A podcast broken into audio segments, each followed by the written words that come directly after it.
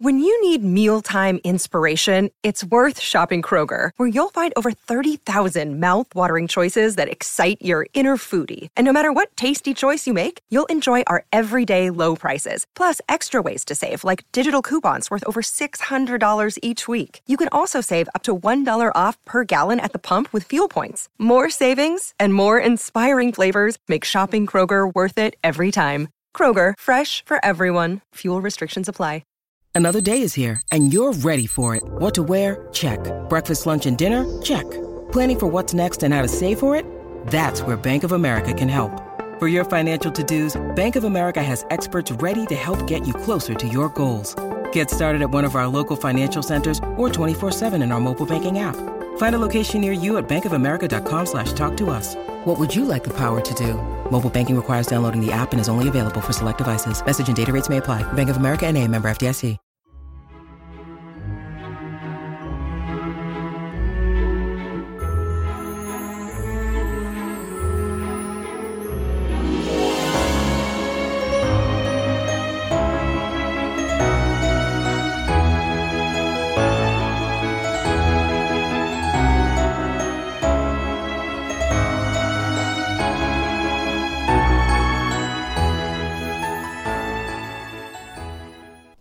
Welcome back, everyone, to 1001 Classic Short Stories and Tales. This is your host, John Hagedorn. Today, another G.K. Chesterton mystery The Paradise of Thieves. The Paradise of Thieves was published in The Wisdom of Father Brown. This mystery is a real cliffhanger. The great Muscari, most original of the young Tuscan poets, walked swiftly into his favorite restaurant, which overlooked the Mediterranean, was covered by an awning, and fenced by little lemon and orange trees. Waiters in white aprons were already laying out on white tables the insignia of an early and elegant lunch, and this seemed to increase a satisfaction that already touched the top of swagger. Muscari had an eagle rose like Dante. His hair and neckerchief were dark and flowing. He carried a black cloak, and he might almost have carried a black mask, so much did he bear with him a sort of Venetian melodrama. He acted as if a troubadour had still a definite social office, like a bishop. He went as near as his century permitted to walking the world literally like Don Juan, with rapier and guitar. For he never traveled without a case of swords, with which he had fought many brilliant duels, or without a corresponding case for his mandolin, with which he had actually serenaded Miss Ethel Harrogate, the highly conventional daughter of a Yorkshire banker on a holiday. Yet he was neither a charlatan nor a child, but a hot, logical Latin who liked a certain thing and was it. His poetry was as straightforward as anyone else's prose. He desired fame or wine or the beauty of women with a torrid directness inconceivable among the cloudy ideals or cloudy compromises of the North. To vaguer races his intensity smelt of danger or even crime. Like fire or the sea, he was too simple to be trusted. The banker and his beautiful English daughter were staying at the hotel attached to Muscari's restaurant. That was why it was his favorite restaurant. A glance flashed around the room told him at once, however, that the English party had not descended. The restaurant was glittering, but still comparatively empty. Two priests were talking at a table in a corner, but Muscari, an ardent Catholic, took no more notice of them than of a couple of crows. But from a yet farther seat, partly concealed behind a dwarf tree golden with oranges, there rose and advanced towards the poet a person whose costume was the most aggressively opposite to his own. This figure was clad in tweeds of a piebald check, with a pink tie, a sharp collar, and protuberant yellow boots.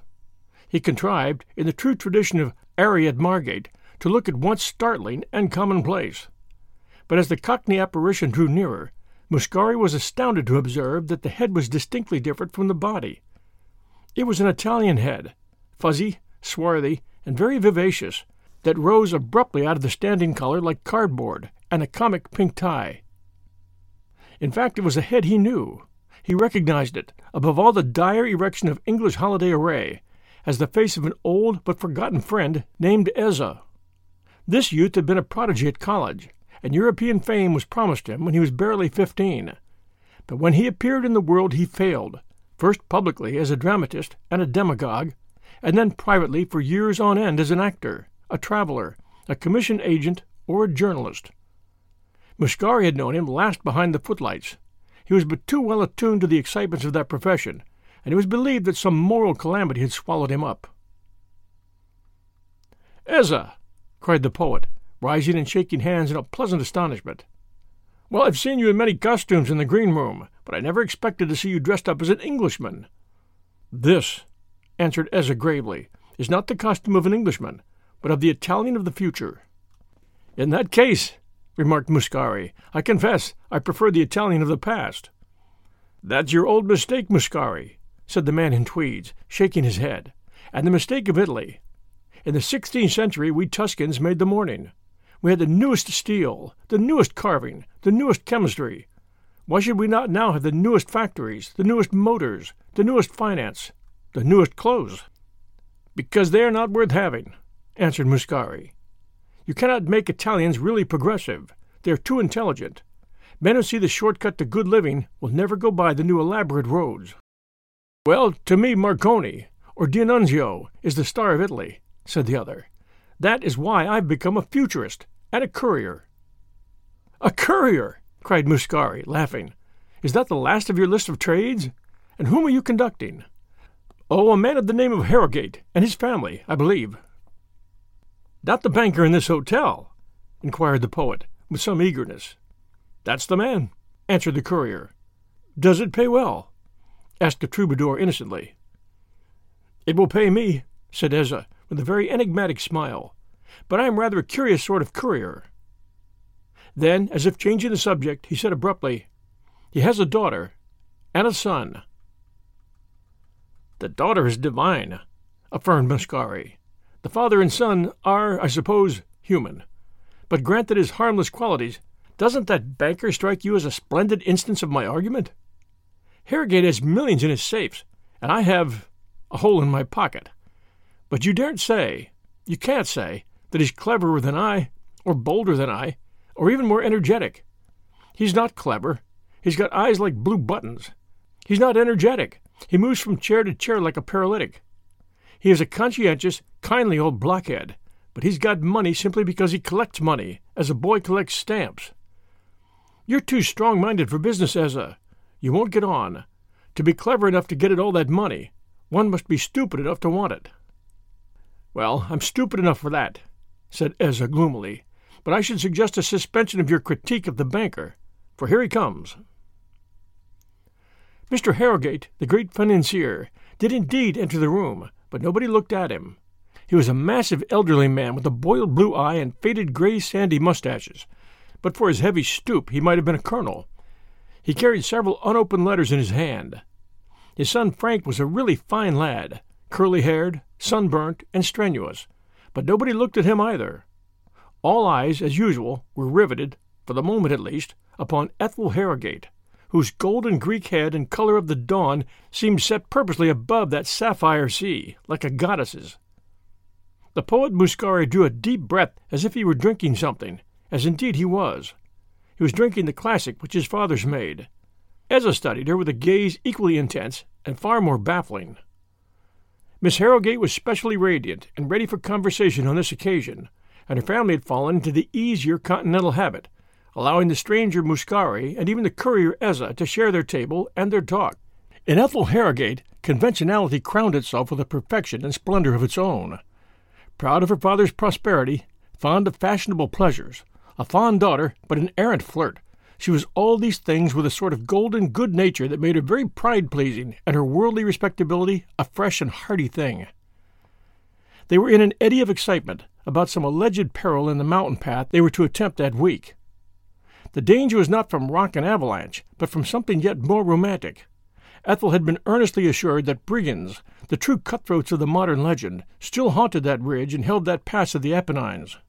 They say, she cried, with the awful relish of a schoolgirl, that all that country isn't ruled by the King of Italy, but by the King of Thieves. Who is the King of Thieves? A great man, replied Muscari, worthy to rank with your own Robin Hood, Signorina. Montano, the King of Thieves, was first heard of in the mountains some ten years ago, when people said brigands were extinct. But his wild authority spread with the swiftness of a silent revolution. Men found his fierce proclamations nailed in every mountain village, his sentinels, gun in hand, in every mountain ravine. Six times the Italian government tried to dislodge him and was defeated in six pitched battles, as if by Napoleon. Now that sort of thing, observed the banker weightily, would never be allowed in England. Perhaps, after all, we had better choose another route, but the courier thought it perfectly safe. It is perfectly safe, said the courier contemptuously. I have been over it twenty times. There may have been some old jailbird called a king in the time of our grandmothers, but he belongs to history, if not to fable. Brigandage is utterly stamped out. It can never be utterly stamped out, Muscari answered, because armed revolt is a recreation natural to Southerners. Our peasants are like their mountains, rich in grace and green gaiety, but with the fires beneath. There is a point of human despair where the northern poor take to drink, and our own poor take to daggers. A poet is privileged, replied Ezza with a sneer. If Signor Muscari were English, he would still be looking for highwaymen in Wandsworth. Believe me, there is no more danger of being captured in Italy than of being scalped in Boston. Then you propose to attempt it? Asked Mr. Harrogate, frowning. Oh, it sounds rather dreadful, cried the girl, turning her glorious eyes on Muscari. Do you really think the pass is dangerous? Muscari threw back his black mane. I know it is dangerous, he said. I am crossing it tomorrow. The young Harrogate was left behind for a moment, emptying a glass of white wine and lighting a cigarette, as the beauty retired with the banker, the courier and the poet distributing peals of silvery satire at about the same instant, the two priests in the corner rose. The taller, a white haired Italian, taking his leave. The shorter priest turned and walked towards the banker's son, and the latter was astonished to realize that though a Roman priest, the man was an Englishman. He vaguely remembered meeting him at the social crushes of some of his Catholic friends, but the man spoke before his memories could collect themselves. Mr. Frank Harrogate, I think, he said. I've had an introduction, but I do not mean to presume on it. The odd thing I have to say will come far better from a stranger. Mr. Harrogate, I say one word and go. Take care of your sister in her great sorrow. Even for Frank's truly fraternal indifference, the radiance and derision of his sister still seemed to sparkle and ring. He could hear her laughter still from the garden of the hotel, and he stared at his somber adviser and puzzled him. Do you mean the brigands? he asked, and then remembering a vague fear of his own, or can you be thinking of Muscari?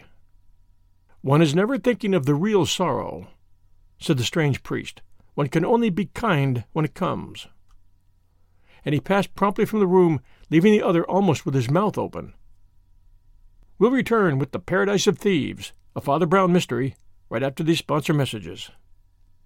A lot is being asked of people working in schools. Teachers have more and more things to do. The shortage of teachers right now, um, you know, having to fill a lot of holes and, and wear a lot of hats, it's, it's very difficult. There are steps you can take to manage stressful times, whether in the classroom or outside of work. For me personally, I can disconnect by just being outside. Laughing works a lot. Find what helps at cdcfoundation.org slash how right now.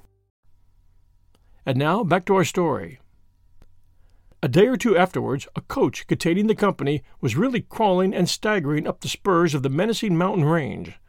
Between Ezza's cheery denial of the danger and Muscari's boisterous defiance of it, the financial family were firm in their original purpose, and Muscari made his mountain journey coincide with theirs. A more surprising feature was the appearance at the coast town station of the little priest of the restaurant. He alleged merely that business had led him also to cross the mountains of the Midland. But young Harrogate could not but connect his presence with the mystical fears and warnings of yesterday. The coach was a kind of commodious wagonette, invented by the modernist talent of the courier, who dominated the expedition with his scientific activity and breezy wit. The theory of danger from thieves was banished from thought and speech, though so far conceded in formal act that some slight protection was employed. The courier and the young banker carried loaded revolvers, and Muscari, with much boyish gratification, buckled on a kind of cutlass under his black cloak. He had planted his person at a flying leap next to the lovely Englishwoman. On the other side of her sat the priest, whose name was Brown, and who was fortunately a silent individual. The courier and the father and son were on the bench behind. Muscari was in towering spirits, seriously believing in the peril, and his talk to Ethel might well have made her think him a maniac. But there was something in the crazy and gorgeous ascent, amid crags like peaks, loaded with woods like orchards, that dragged her spirit up alone with his into purple preposterous heavens with wheeling suns. The white road climbed like a white cat.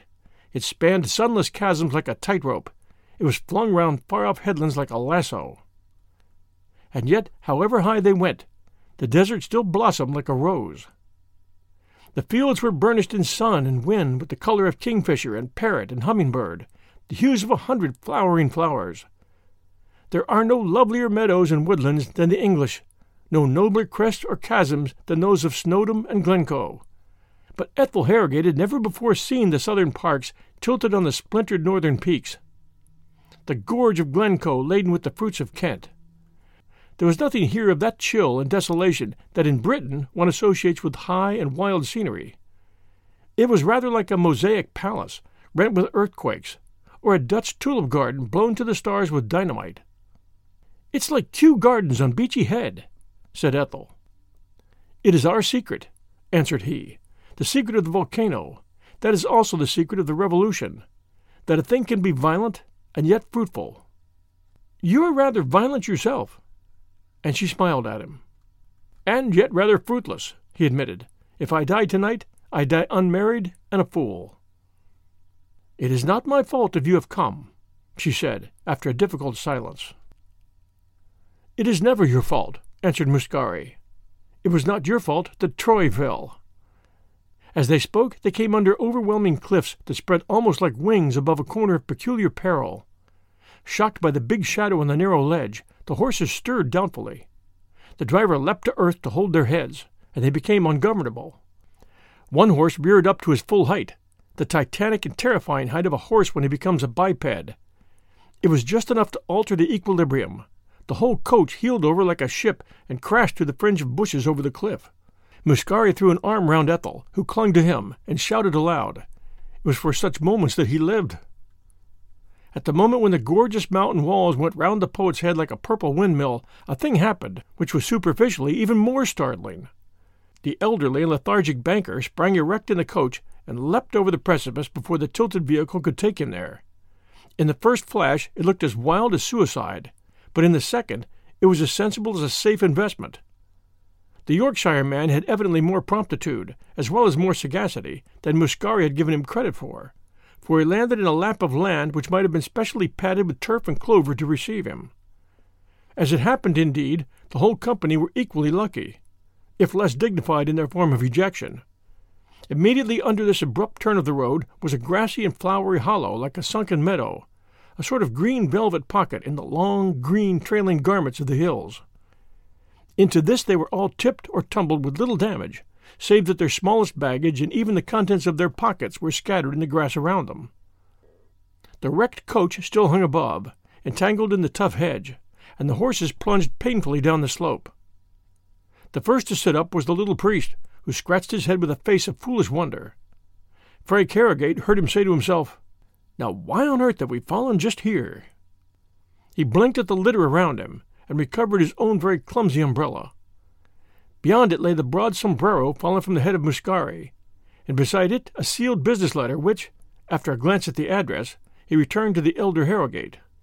On the other side of him the grass partly hid Miss Ethel's sunshade, and just beyond it lay a curious little glass bottle hardly two inches long. The priest picked it up. In a quick, unobtrusive manner, he uncorked and sniffed it, and his heavy face turned the color of clay. Heaven deliver us! he muttered. It can't be hers. Has her sorrow come on her already? He slipped it into his own waistcoat pocket. I think I'm justified, he said, till I know a little more. He gazed painfully at the girl, at that moment being raised out of the flowers by Muscari, who was saying, We have fallen into heaven. It is a sign. Mortals climb up and they fall down, but it is only gods and goddesses who can fall upwards. And indeed, she rose out of the sea of colors, so beautiful and happy a vision that the priest felt his suspicion shaken and shifted. After all, he thought, perhaps the poison isn't hers. Perhaps it's one of Muscari's melodramatic tricks. Muscari set the lady lightly on her feet, made her an absurdly theatrical bow, and then, drawing his cutlass, hacked hard at the taut reins of the horses, so that they scrambled to their feet and stood in the grass trembling. When he had done so, a most remarkable thing occurred. A very quiet man, very poorly dressed and extremely sunburnt, came out of the bushes and took hold of the horses' heads. He had a queer shaped knife, very broad and crooked, buckled on his belt. There was nothing else remarkable about him except his sudden and silent appearance. The poet asked him who he was, and he did not answer. Looking around him at the confused and startled group in the hollow, Muscari then perceived that another tanned and tattered man, with a short gun under his arm, was looking at them from the ledge just below, leaning his elbows on the edge of the turf. Then he looked up at the road from which they had fallen and saw, looking down on them, the muzzles of four other carbines and four other brown faces with bright but quite motionless eyes. The brigands! cried Muscari, with a kind of monstrous gaiety. This was a trap, Ezza. If you will oblige me by shooting the coachman first, we can cut our way out yet. There are only six of them.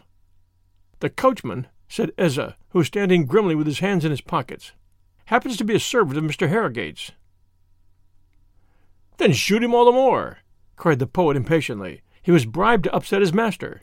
Then put the lady in the middle, and we will break the line up there, with a rush. And, wading in the wild grass and flowers, he advanced fearlessly on the four carbines, but finding that no one followed except young Harrogate, he turned, brandishing his cutlass to wave the others on. He beheld the courier still standing slightly astride in the center of the grassy ring, his hands in his pockets, and his lean, ironical Italian face seemed to grow longer and longer in the evening light. You thought, Muscari, I was the failure among our schoolfellows, he said, and you thought you were the success. But I have succeeded more than you, and fill a bigger place in history. I've been acting epics, while you've been writing them. Come on, I tell you, thundered Muscari from above. Will you stand there talking nonsense about yourself, with a woman to save and three strong men to help you? What do you call yourself? I call myself Montano, cried the strange courier in a voice equally loud and full. I am the king of thieves, and I welcome you all to my summer palace. And even as he spoke, five more silent men with weapons ready came out of the bushes and looked towards him for their orders. One of them held a large paper in his hand. This pretty little nest where we are all picnicking, went on the courier brigand, with the same easy yet sinister smile, is, together with some caves underneath it, known by the name of the Paradise of Thieves. It is my principal stronghold on these hills, for, as you have doubtless noticed, the eyrie is invisible both from the road above and from the valley below. It is something better than impregnable. It is unnoticeable. Here I mostly live, and here I shall certainly die, if the gendarmes ever track me here. I am not the kind of criminal that reserves his defense, but the better kind that reserves his last bullet. All were staring at him thunderstruck and still, except Father Brown, who heaved a huge sigh as of relief and fingered the little phial in his pocket. Thank God, he muttered. That's much more probable. The poison belongs to this robber chief, of course. He carries it so that he may never be captured, like Cato. The king of thieves was, however, continuing his address with the same kind of dangerous politeness. It only remains for me, he said, to explain to my guests the social conditions upon which I had the pleasure of entertaining them. I need not expound the quaint old ritual of ransom, which it is incumbent upon me to keep up, and even this only applies to a part of the company. The Reverend Father Brown and the celebrated Signor Muscari I shall release tomorrow at dawn and escort to my outposts. Poets and priests, if you will pardon my simplicity of speech, never have any money. And so, since it is impossible to get anything out of them, let us seize the opportunity to show our admiration for classic literature and our reverence for Holy Church. He paused with an unpleasing smile, and Father Brown blinked repeatedly at him and seemed suddenly to be listening with great attention. The brigand captain took the large paper from the attendant brigand and, glancing over it, continued, My other intentions are clearly set forth in this public document, which I will hand round in a moment, and which after that will be posted on a tree by every village in the valley and every crossroad in the hills. I will not weary you with the verbalism, since you will be able to check it. The substance of my proclamation is this. I announce first that I have captured the English millionaire, the colossus of finance, Mr. Samuel Harrogate. I next announce that I have found on his person notes and bonds for two thousand pounds, which he has given up to me. Now, since it would be really immoral to announce such a thing to a credulous public if it had not occurred, I suggest that it should occur without further delay. I suggest that Mr. Harrogate Sr. should now give me the two thousand pounds in his pocket. The banker looked at him under lowering brows, red faced and sulky, but seemingly cowed. That leap from the falling carriage seemed to have used up his last virility. He had held back in a hangdog style when his son and Muscari had made a bold movement to break out of the brigand trap. And now his red and trembling hand went reluctantly to his breast pocket and passed a bundle of papers and envelopes to the brigand. Excellent! cried that outlaw gaily. So far we are all cozy. I resume the points of my proclamation, so soon to be published to all Italy. The third item is that of ransom. I am asking from the friends of the Harrogate family a ransom of three thousand pounds, which I am sure is almost insulting to that family in its moderate estimate of their importance. Who would not pay triple this sum for another day's association with such a domestic circle? I will not conceal from you that the document ends with certain legal phrases about the unpleasant thing that may happen if the money is not paid. But meanwhile, ladies and gentlemen, let me assure you that I am comfortably off here for accommodation, wine, and cigars, and bid you for the present a sportsmanlike welcome to the luxuries of the paradise of thieves. All the time that he had been speaking, the dubious looking men with carbines and dirty slouch hats had been gathering silently in such preponderating numbers that even Muscari was compelled to recognize his sally with the sword as hopeless. He glanced round him, but the girl had already gone over to soothe and comfort her father, for her natural affection for his person was as strong or stronger than her somewhat snobbish pride in his success.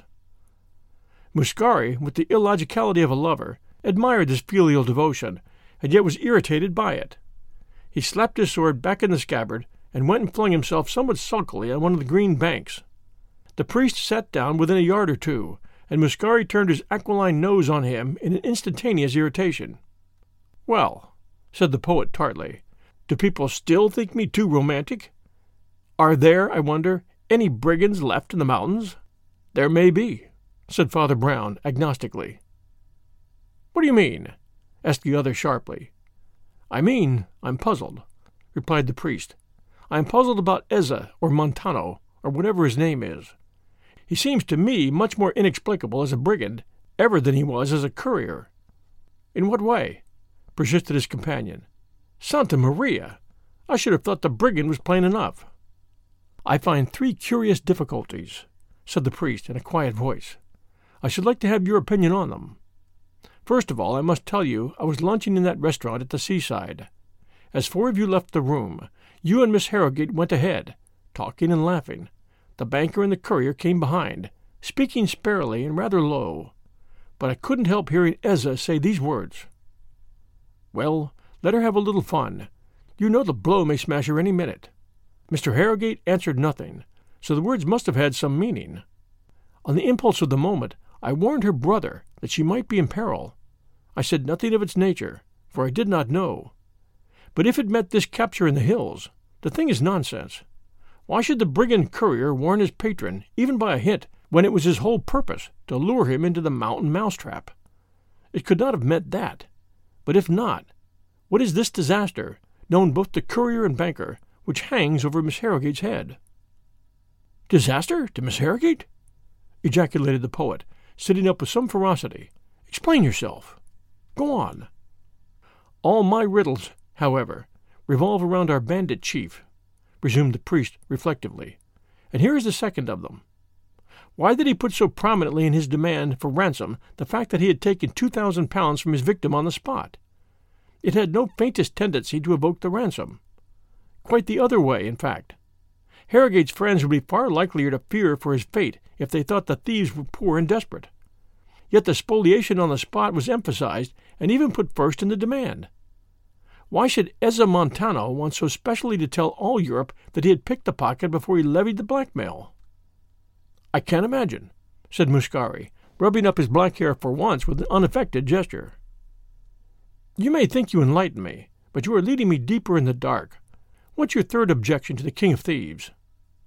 The third objection, said Father Brown, still in meditation, is this bank we're sitting on. Why does our brigand courier call this his chief fortress and the paradise of thieves?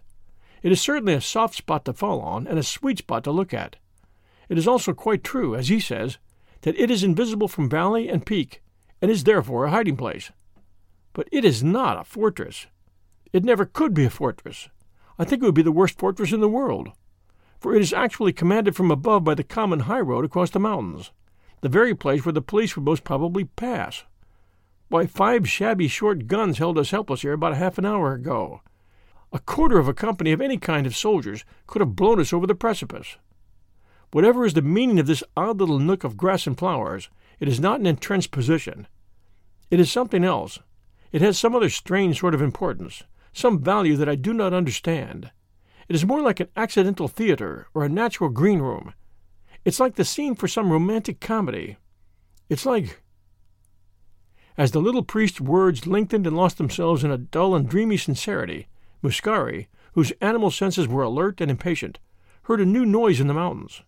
Even for him the sound was as yet very small and faint, but he could have sworn the evening breeze bore with it something like the pulsation of horses' hoofs and a distant hallooing.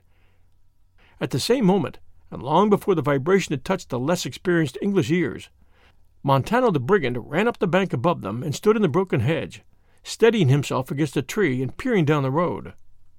He was a strange figure as he stood there, for he had assumed a flapped, fantastic hat and swinging baldric and cutlass in his capacity of bandit king, but the bright prosaic tweed of the courier showed through it in patches all over him. The next moment he turned his olive, sneering face and made a movement with his hand. The brigands scattered at the signal, not in confusion, but in what was evidently a kind of guerrilla discipline. Instead of occupying the road along the ridge, they sprinkled themselves along the side of it behind the trees and the hedge, as if watching unseen for an enemy. The noise beyond grew stronger, beginning to shake the mountain road, and a voice could be clearly heard calling out orders. The brigands swayed and huddled, cursing and whispering, and the evening air was full of little metallic noises as they cocked their pistols, or loosened their knives, or trailed their scabbards over the stones. Then the noises from both quarters seemed to meet on the road above. Branches broke, horses neighed, men cried out. A rescue! cried Muscari, springing to his feet and waving his hat. The gendarmes are on them.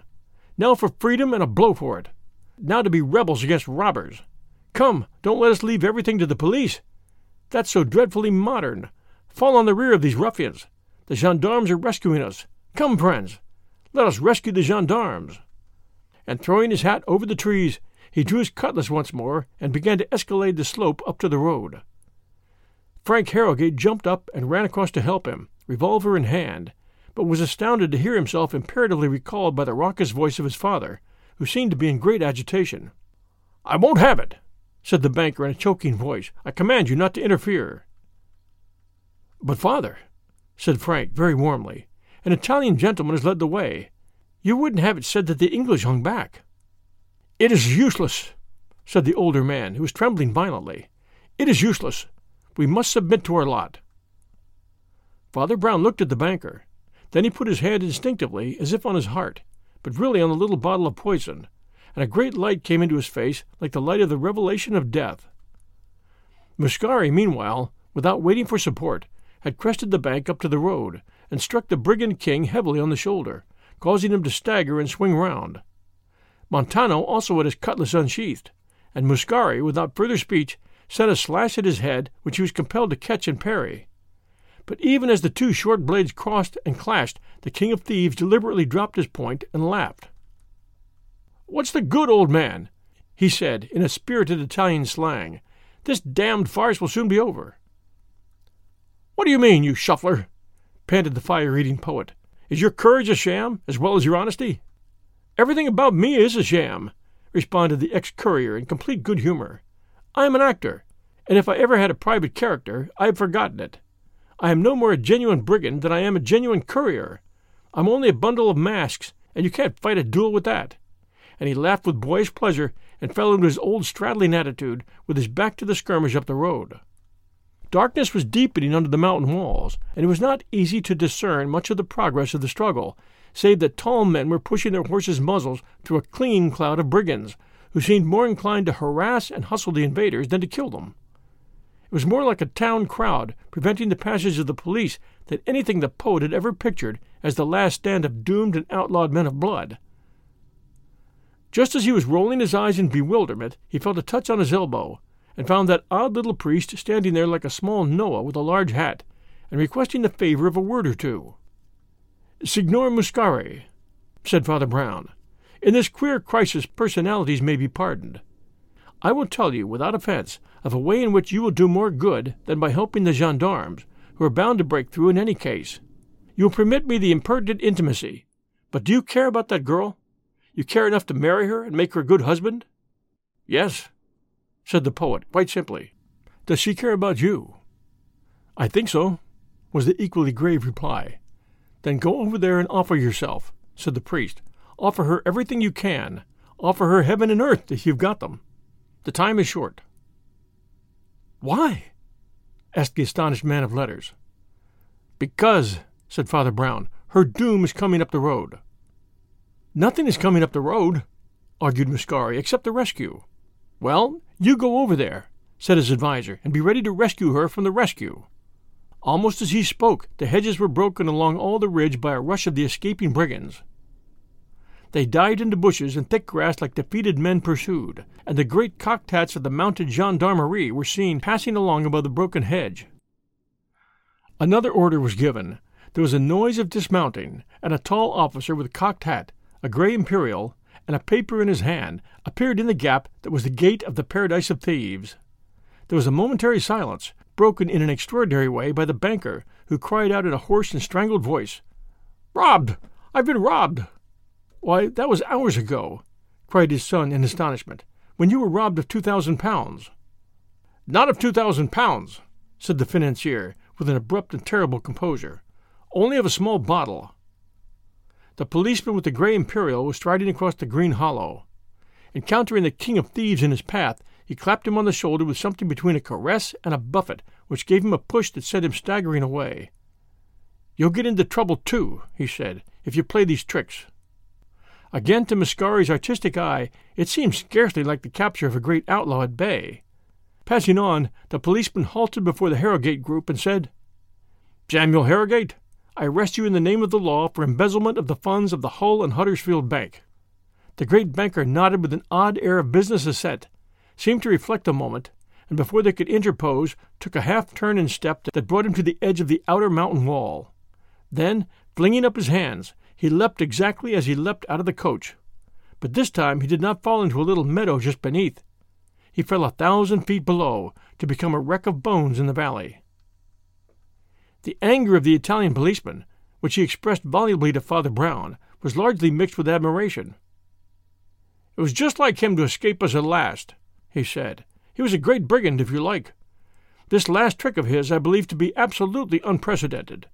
He fled with the company's money to Italy, and actually got himself captured by sham brigands in his own pay, so as to explain both the disappearance of the money and the disappearance of himself. That demand for ransom was really taken seriously by most of the police. But for years he's been doing things as good as that, quite as good as that. He'll be a serious loss to his family. Muscari was leading away the unhappy daughter, who held hard to him, as she did for many a year after.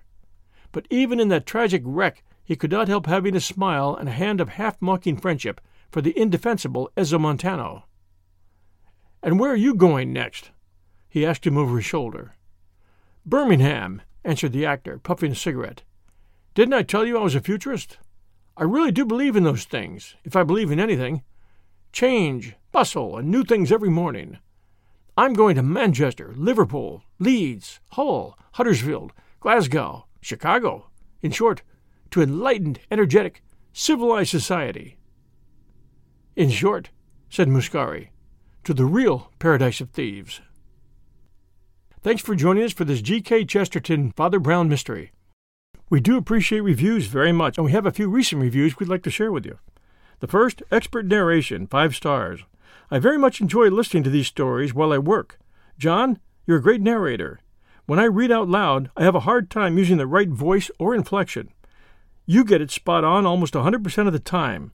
Keep up the great work. Now from Neat94 Apple Podcast US.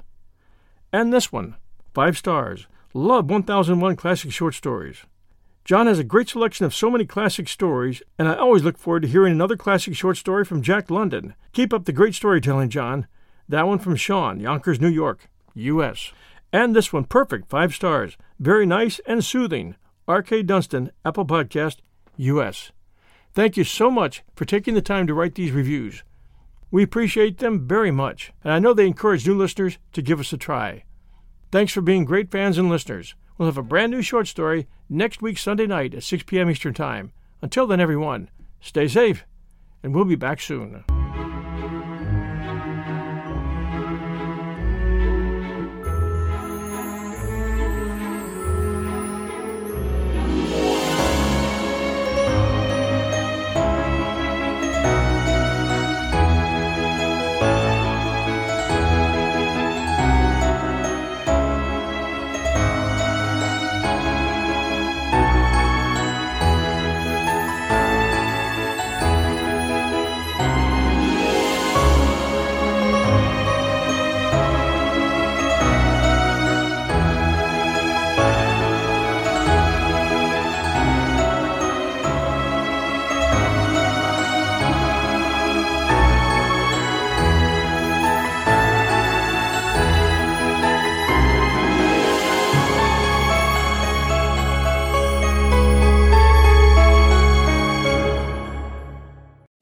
Visit Arizona, time is measured in moments, not minutes.